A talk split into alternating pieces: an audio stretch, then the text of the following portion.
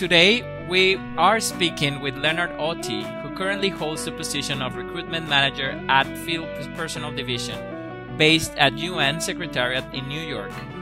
Thank you for taking the time to speak with us. Um, if you don't mind, I'd like to start asking you what made you choose a UN career? Thanks, Jorge, and um, it's a pleasure for me to share some of my uh, experience or my journey or bring people into my journey through the UN. And uh, I started uh, my UN career way back when I was young.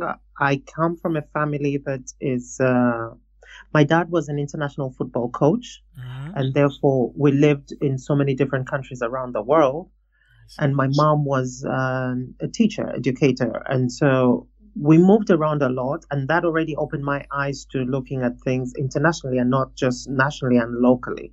And so this really brought about the interest of looking at what kind of organizations or jobs are international or multinational.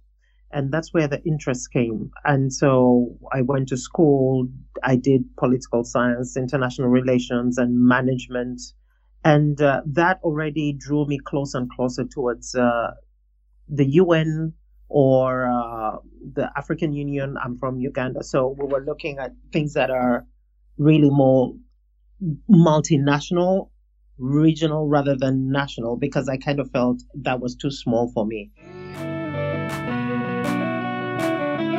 Hey there. The rest of this podcast is exclusively for Impact Fellows. Upgrade now and accelerate your career.